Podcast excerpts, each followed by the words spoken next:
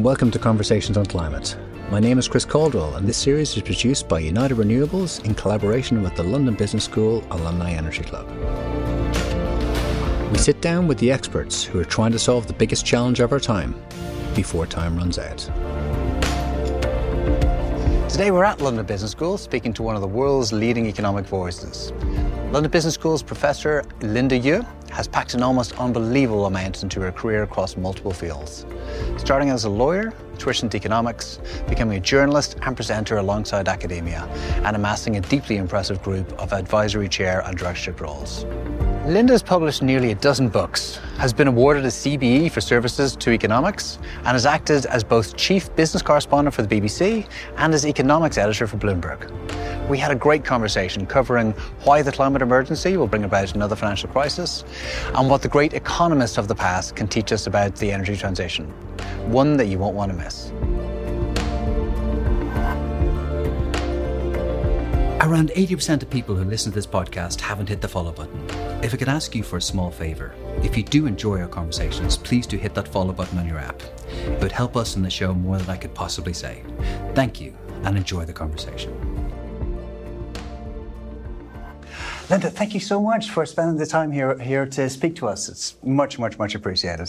Thank you for having me. So, uh, when we look at your body of work, one of the two two great themes that come out are one is you're an unbelievable communicator of economic ideas, and uh, two is you've got a great um, feel for for the history and what lessons we can learn from history which leads us to your book, you know, your latest book, which is on, on economic crashes. Can you tell us a little bit about the premise of the book, why you decided to write it now, that's very kind.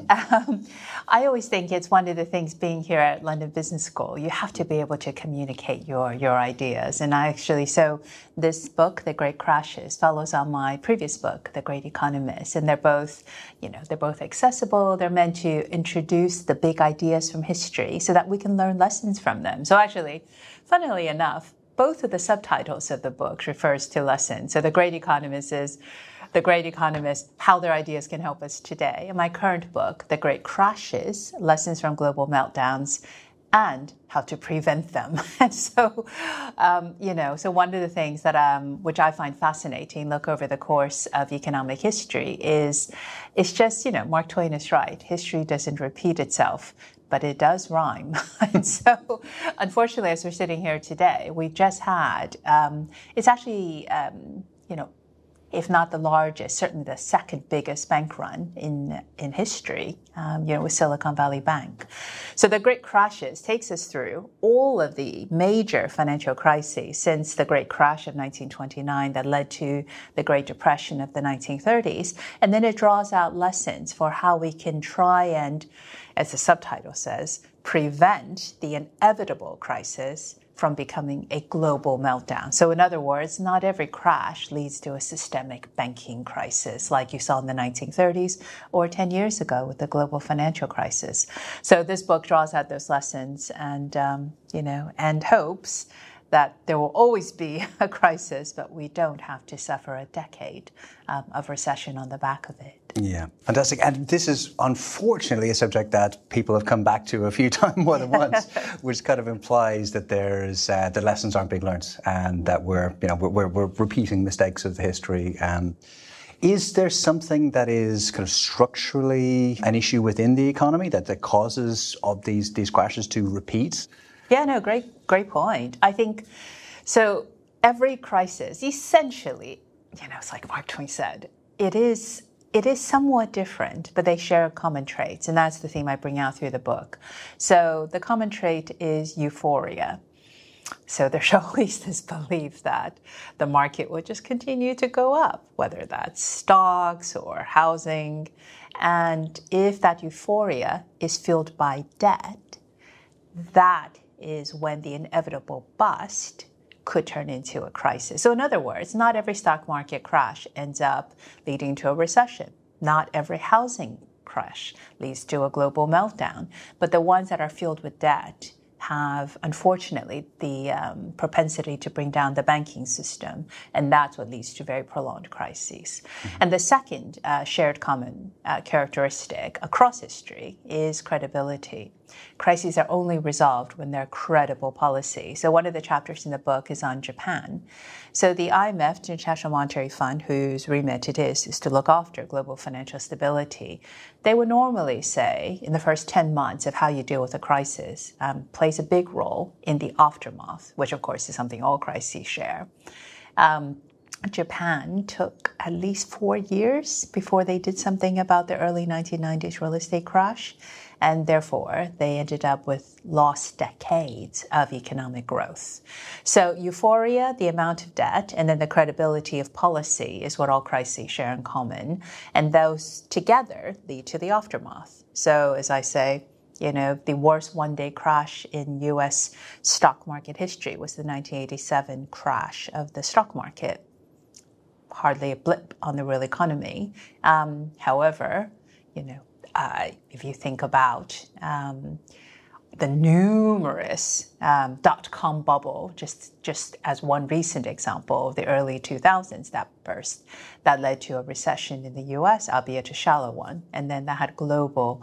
Uh, that was there was an early 90s uh, recession. was an early 2000s slowdown. So you can begin to get a sense that crises are pretty uh, uh regular, um, and they do tend to, uh, you know, lead to um, depending on these factors, um, an aftermath, um, which is, you know, which is quite uh, uh, could be quite, uh, you know, uh, troubling for people as they look at unemployment and they face, you know, economic stagnation, and then other times, um, you know, people some traders lose money and nothing happens. so. so some of the signals there would be um, debt, euphoria, sense this time is different. What can we do to mitigate it? Mm. Yeah, so another great question. So I think um, uh, the other term that um, I use in the book is uh, exuberance. So euphoria and exuberance um, tend to be used together. So again, going back to the dot com bubble, um, irrational exuberance was coined by Bob Shiller, the Nobel laureate um, from Yale University. So, how can you mitigate against exuberance? And the whole point of irrational exuberance is that you can't. Um, it's human nature to just believe that you know asset prices can only go up. So the key factor there is debt. Can you, um, as a regulator, uh, try and mitigate the amount of debt um, that's offered by the banking system in particular um, to try and not fuel um, that exuberance or that euphoria. So that's one of the differences between a stock market, um, you know, crash that doesn't lead to a massive economic, you know, uh, decline. It's because it's not uh, a huge amount of debt on the back of it. So some traders might trade on margin, you know, so there's some leverage, but it's the extensiveness of debt um, from the banking system, um, which you know it, which leads to the worst recession. So that's where regulators can play a role. Um, they can't do much about human behavior, but they could, you know, try to regulate uh, the amount of debt. And of course, the most important thing is they can be, you know, they can be credible in terms of their policies. So, for instance, one of the big changes over the past um, decade since the global financial crisis is that uh, banks now actively use macroprudential policies. So they use policies like leaning against the wind. So, in other words, what happens is when the value of an asset, which is the collateral on a loan, goes up, it actually makes it look like the collateral is more valuable on a bank's balance sheet. So, the natural tendency is therefore to say, oh, actually, we can lend more. So, leaning against the wind essentially says, mm, actually, when you have a certain amount of leverage in the system and a macro sense, um, banks um, could face regulators saying that we're going to limit your you know, loan to value ratio or some way of pushing against this natural tendency, um, you know, for more credit to be available when asset prices are rising. So that's one example. And that, by the way, I write in the book, is actually a change from the Fed policy. Um, Alan Greenspan, obviously, famously during the dot com bubble, tried, but found it very hard to take away the punch bowl.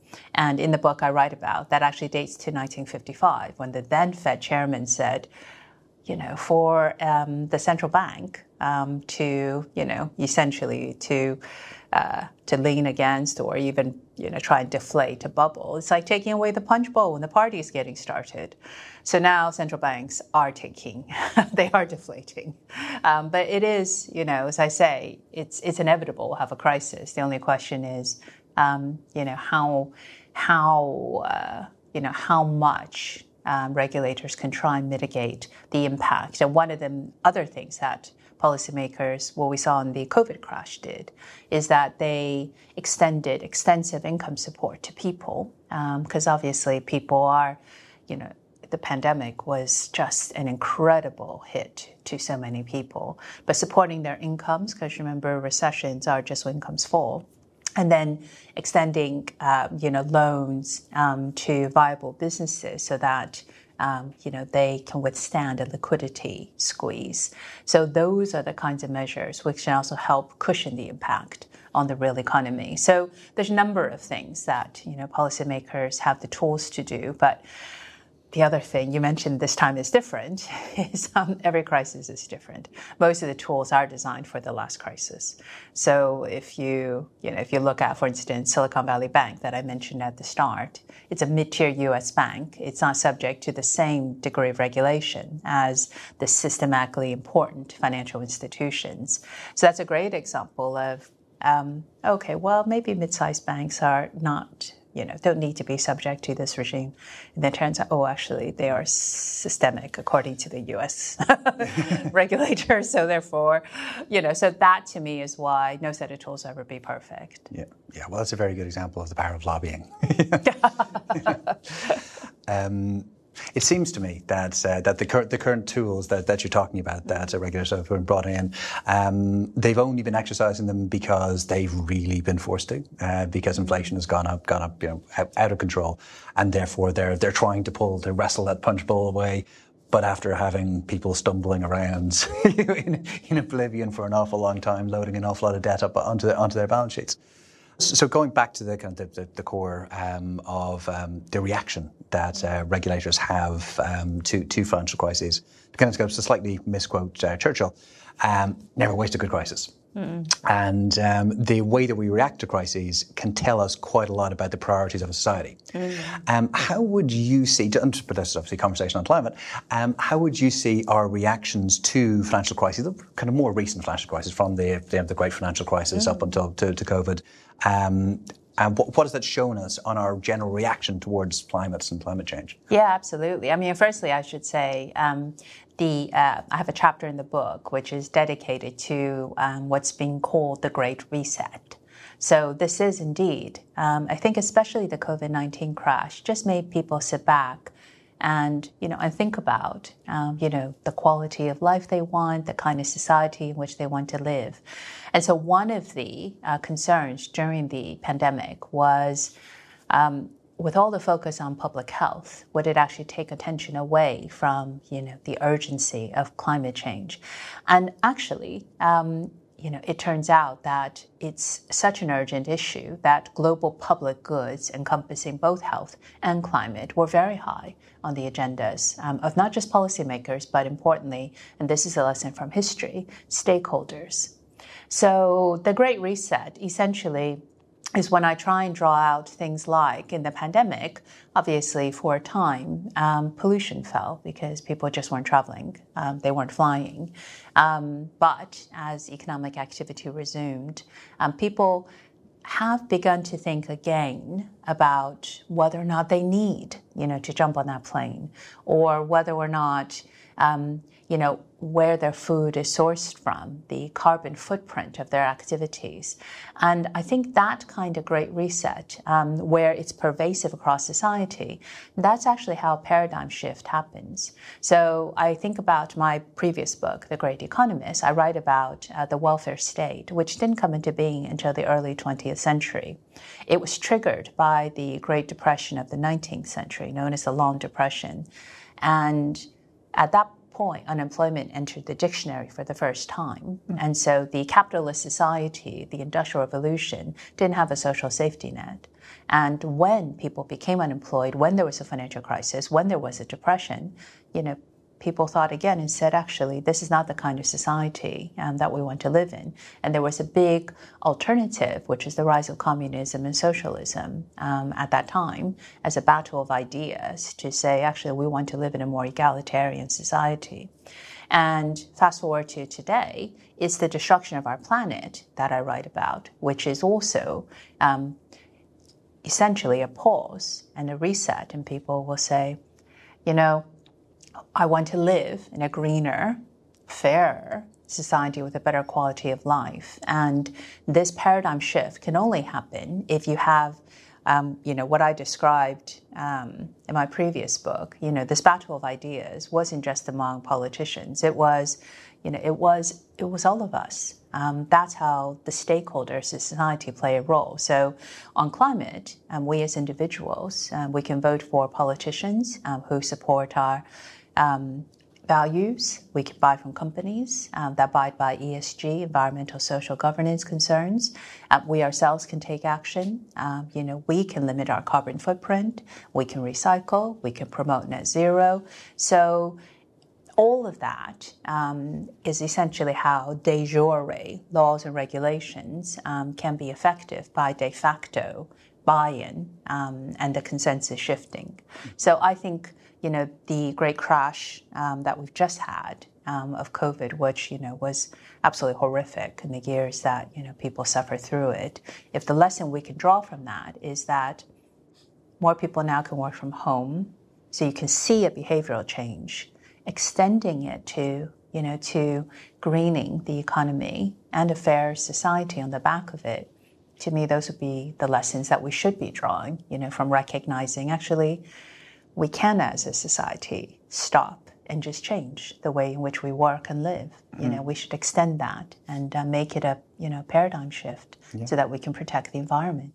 Yeah. What do you think the role of the uh, again the, the regulator and the state is is in all this? Like, for example, do you see a role for central banks to have um, carbon as part of their their mandates? Um, like, it's we're pretty narrowly focused in on um, on uh, inflation rates.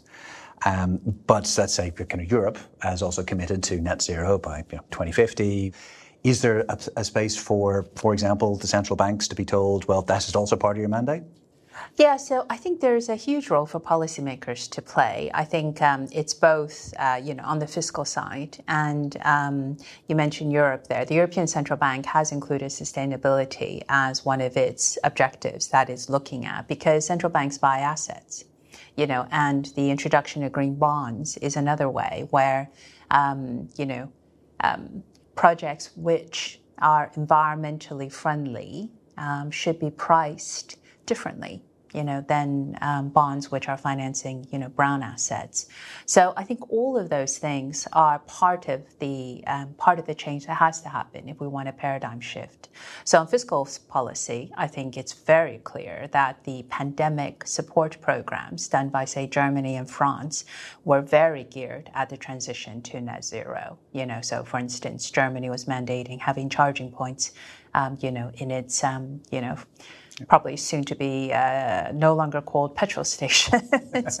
you know, France was um, keen on, you know, on financing green industry. So I think that, you know, uh, governments um, are all faced with a growth challenge, which is the other on, you know, longer term structural challenge for lots of advanced economies.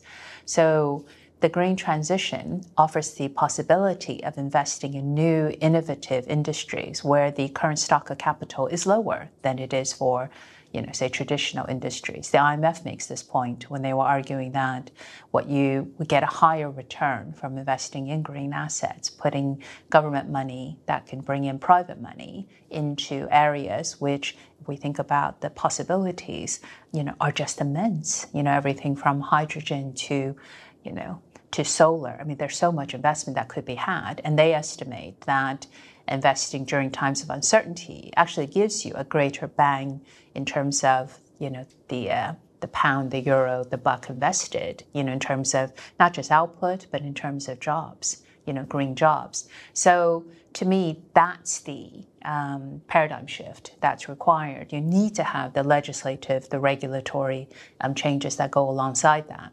And then companies um, increasingly um, are facing regulators who are saying you need to set out your net zero plan, your transition plan. You need to look at climate as a risk.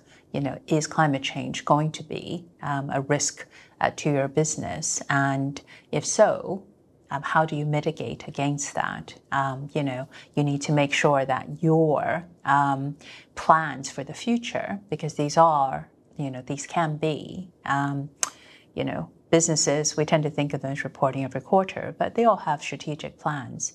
You know, some of this transition will take time. You know, if you think about you know, for instance, you know, warehouses that need upgrading, all of that. They need to consider that and finance it and help with the transition. Then the regulators asking for reporting on it, and then shareholders can hold them accountable. So to me, that's the change. Um, you know, that thankfully hasn't been stymied uh, by the pandemic. Um, mm. I would say in the last few years, there's been a, you know, there's been a lot of focus on ESG and you know, bringing all the parts of society together in order to, you know, to, uh, to make concrete steps, you know, towards climate change. Great.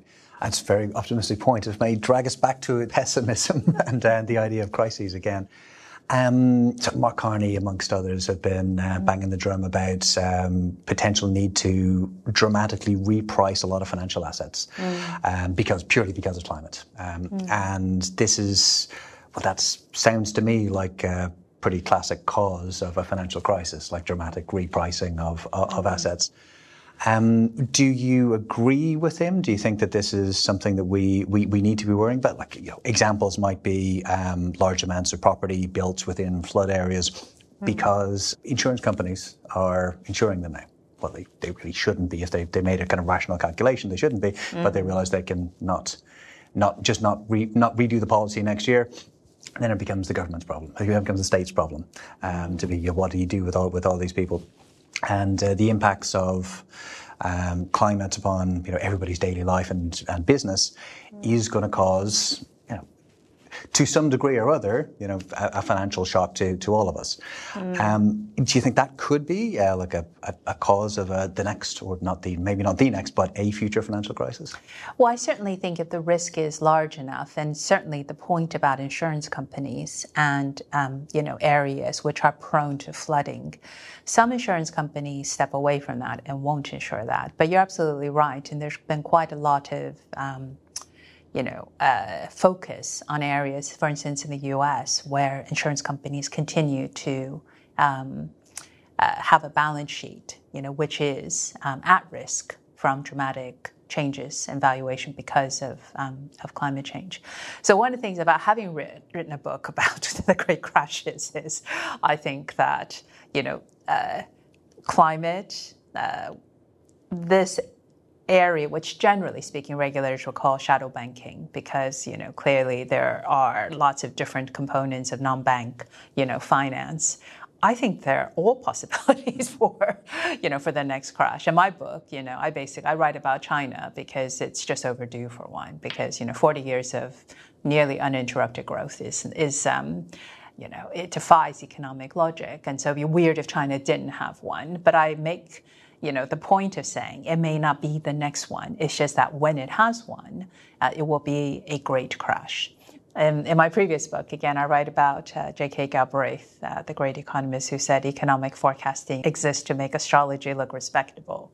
so, you know, but the point about climate risk uh, on, um, you know, balance sheets, that's, I think, why regulators are very keen that businesses, you know, take a look at their assets and price in the risk of climate, which is why I think the reporting requirements have changed. So it's not just looking at how do you transition and what are your milestones. It's actually um, the valuation of what sits on your balance sheet. You know, are those, have you, um, you know, properly priced in risk, you know, for climate change? And the, you know, the various companies that, um, you know, so it's not just insurance, it's also companies that operate warehouses. Are they in potential flooded areas? It's companies that have, you know, goods in warehouses that you know could, could potentially um, you know flood, um, or companies that are house builders, you know, and they are building in areas which again, you know, may actually you know be at risk of eroding one of their you know uh, major projects. All of those things, I think,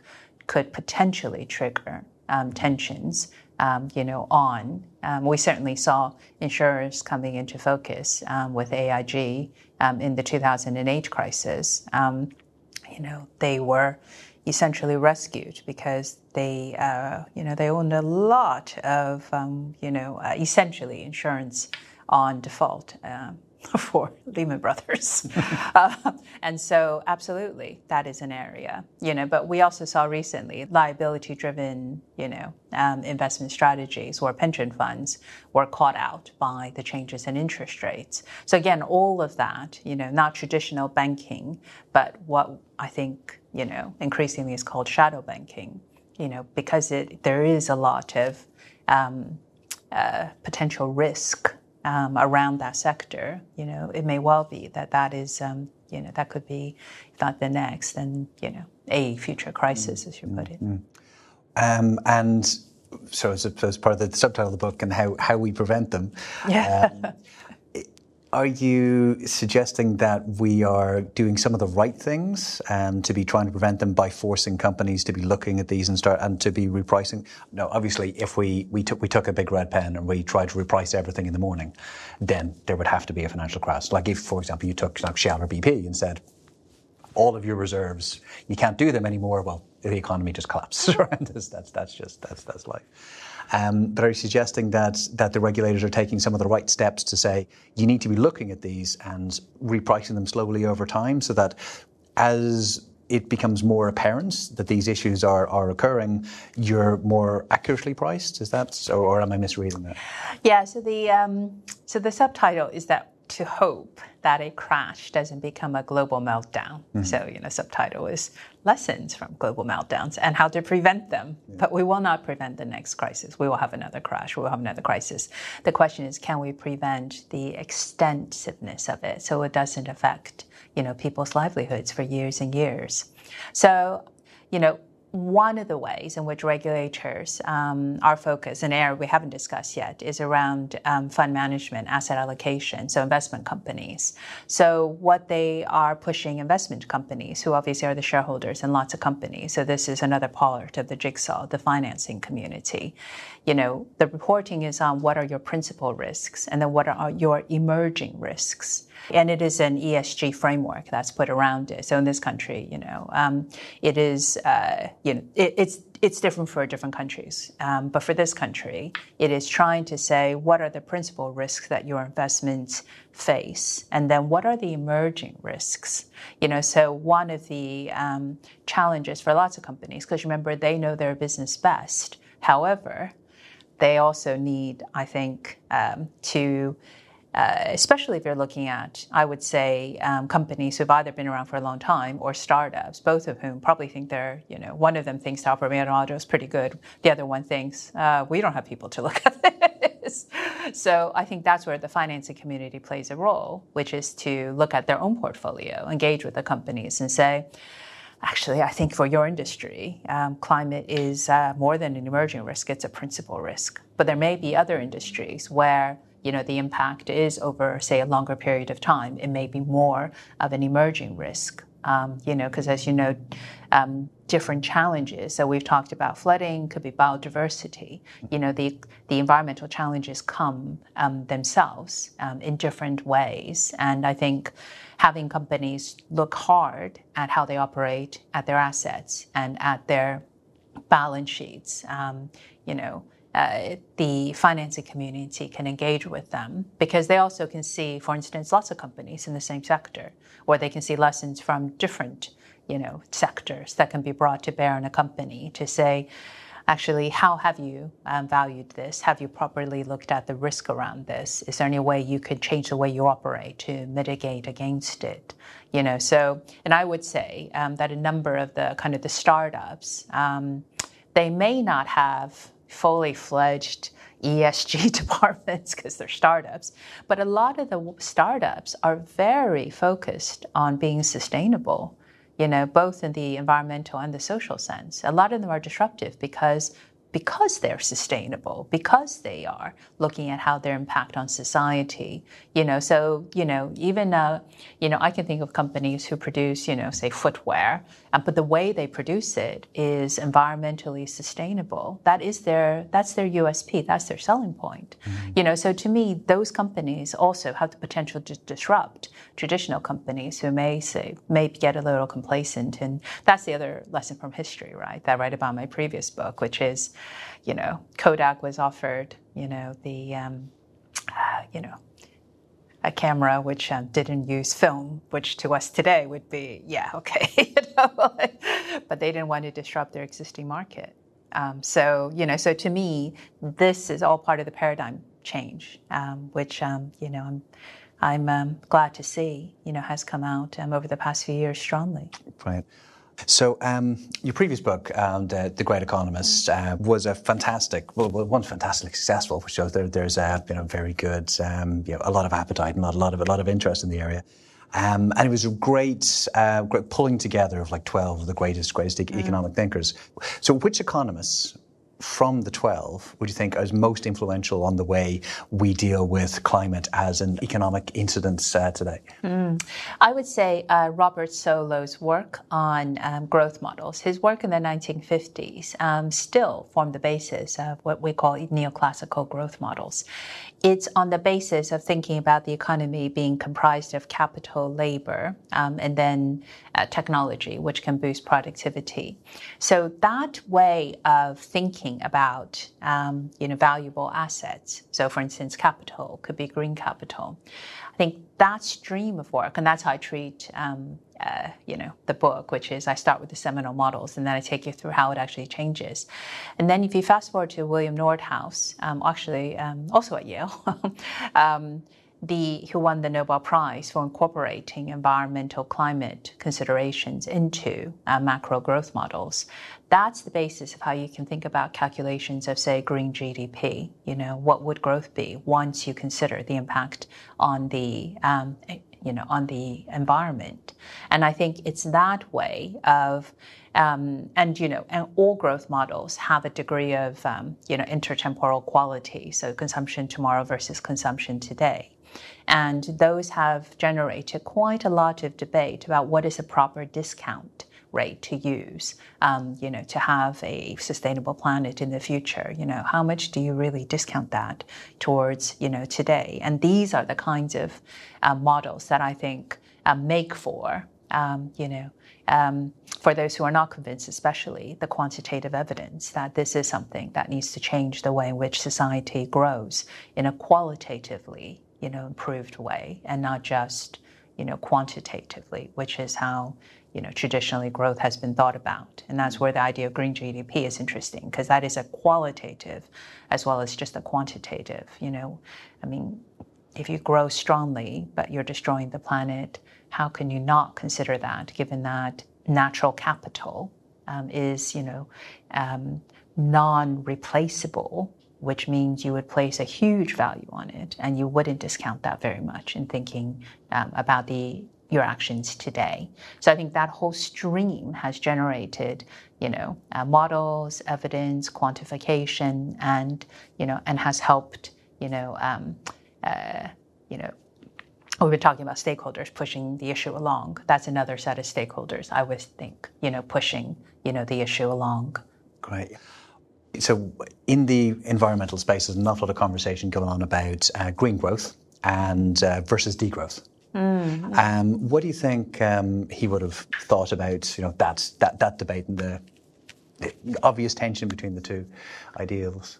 I say I think when you grow in a qualitatively different way, um, economists have actually long discussed the idea of utility. So, you know, um, you know, we think about firms as profit maximizing, but people are always thought about as utility maximizing. So, what actually feeds into your utility function? This is actually an idea that goes to philosophers, you know, like Mills. This is not a, all the early economists from that book are actually philosophers. Um, economics as a subject didn't actually really exist until the turn of the 20th century when uh, the neoclassical economist um, Alfred Marshall created the term economics. Um, it used to always be called political economy, it was always very philosophy. So the basis of um, welfare economics, thinking about utility, is that, you know, people maximize um, their utility, which is based on consumption of not just work, but also leisure and their quality of life, really. So it's the qualitativeness of the growth that I think has shifted on the way that we think about it. There are lots of challenges around the slowing growth rate. So, for instance, some economists would say as our growth rate slows, um, we really couldn't afford um, you know, to finance, say, the NHS, you know, or public services. And that's a big debate in, in aging societies like in Europe. And I think there is a whole set of issues to debate there. But I would step back and say, if you want to grow in a qualitatively different way um, that maximizes, you know, your utility, enjoying the planet and enjoying the environment, then you know utility has a long-standing tradition in economics, and I think you know people uh, make choices all the time based not just on you know money; they base it on lots of you know lots of um, considerations. So, and society ultimately is made up of people making these decisions. So to me, that's the change that we've also increasingly see. You know, we see it in the environmental space where people make choices. We also see it. We talked briefly about working from home. You know, um, there's a survey recently of uh, US workers that essentially found um, if your boss told you to come back to the office five days a week, about, mm, about two thirds would come back. About a third would come back and then secretly look for another job. And then um, the rest would just quit. and so I just think, you know, again, you know, in the Great Crashes, I write about how people's behavior have changed over the past um, few years.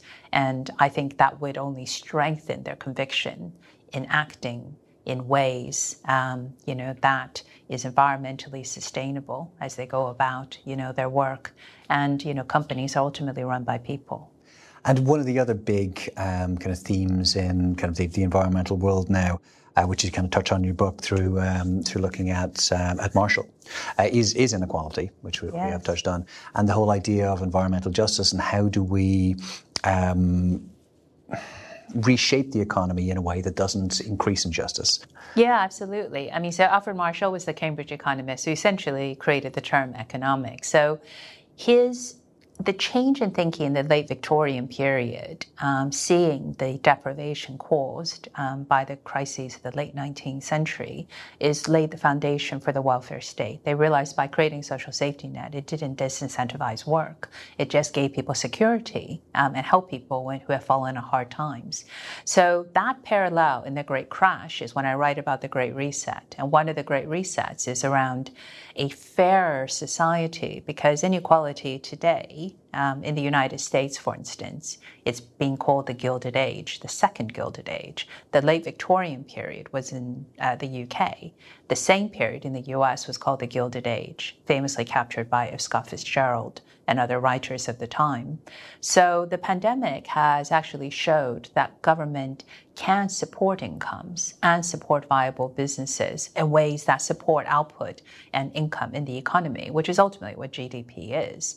And so I write about the fact that inequality has been so severe, and yet we see that in a time of crisis, by lifting, especially the poorest in society, we as society are better off. I think it changes the the perception, um, you know, just in the same way that happened a century ago. Um, you see, it didn't disincentivize work. In fact, it saved viable businesses and it helped people who were in very challenging straits. So if you look now to the cost of living crisis, which I also write about, the book is pretty up to date. um, you know, offering um, you know income support to help people with their energy bills. I see that as a product of the success of income support from the previous, you know, um, couple of years during the pandemic. So to me, that changes the way we think about how support in an economy can help those who are least well off and how it benefits you know how it benefits all us all as a society. So you know so you know there's also debates about universal basic income that i touch on in the book. And you know ultimately we will settle on i'm sure a, a, something something in the same way they did a century ago. But i think people are now more open to the idea that um, you know having a focus on those who are least well off, um, you know, is beneficial for you know for everyone, and I think that could make for a fair and a greener you know, society going forward. Yeah, what a fantastically optimistic way to, to, to finish this. Um, if I may, I've just got one last question. I always sure. always ask for a little bit little bit of advice from our guests. Um, in your case, um, I think what was what really struck me was quite how um, accomplished you are in so many things. Could you give some advice to people who might be feeling overwhelmed, or people who might think that they um, would like to be doing more with their life? Um, what's the secret of doing so much so well? oh gosh, um, I think um, I, I, mean I've always thought that you know whose whose quote is this? Um, chance favors the prepared mind. So you know I've always thought that the more you enrich yourself, the more that you're open to opportunities, the more that you're engaged with the world. Um, you know, a lot of, you know, there's a lot of things that happen in life which I wrote a book on the great crashes. Sometimes things happen, you know, but I think just being prepared, being open, and I think, um, you know, stay curious, always wanting to learn, but also, you know, what made the great economists great is that they were always engaged with the big issues of the day, even if it wasn't easy, even if it was messy, even if it wasn't quantitatively as, you know, neat as their models. But I think it's that degree of engagement. That's what I mean by be curious, be open, which is to try and contribute in various ways. Um, and then also, as we've, you know, discussed, I think utility maximization means you know, we've always said you should value leisure. I think people should value leisure. I think you should think about the qualitative ways in which, you know, you can grow as a person, not just, you know, uh, quantitatively. And that's a work for a person, but I think you know what I mean. but you know, I you know I think um, despite having written a book on the great crashes and and on the great economists, which actually you know went back to the you know the uh, the 18th century, the amount of the amount of progress with setbacks that we have seen, you know, always makes me optimistic that we've seen challenges before, some of which have been horrific challenges, you know, and we have come through it. And I think it's just keeping that long-term perspective, which might also help. So maybe know some history. Brilliant. Okay. Thank you so much, Linda. That was that was really that was wonderful. Thank you so much. Thank you. Thank you. Thank you very much for joining us on that conversation. We hope that you enjoyed it. Hope that you uh, learned something. Uh, if you did enjoy it, please feel free to leave a five star review and to subscribe to any of our channels, and we'll be sure to keep you updated on future productions. This series is produced by United Renewables in collaboration with the London Business School Alumni Energy Club. These are conversations that you just can't afford to miss.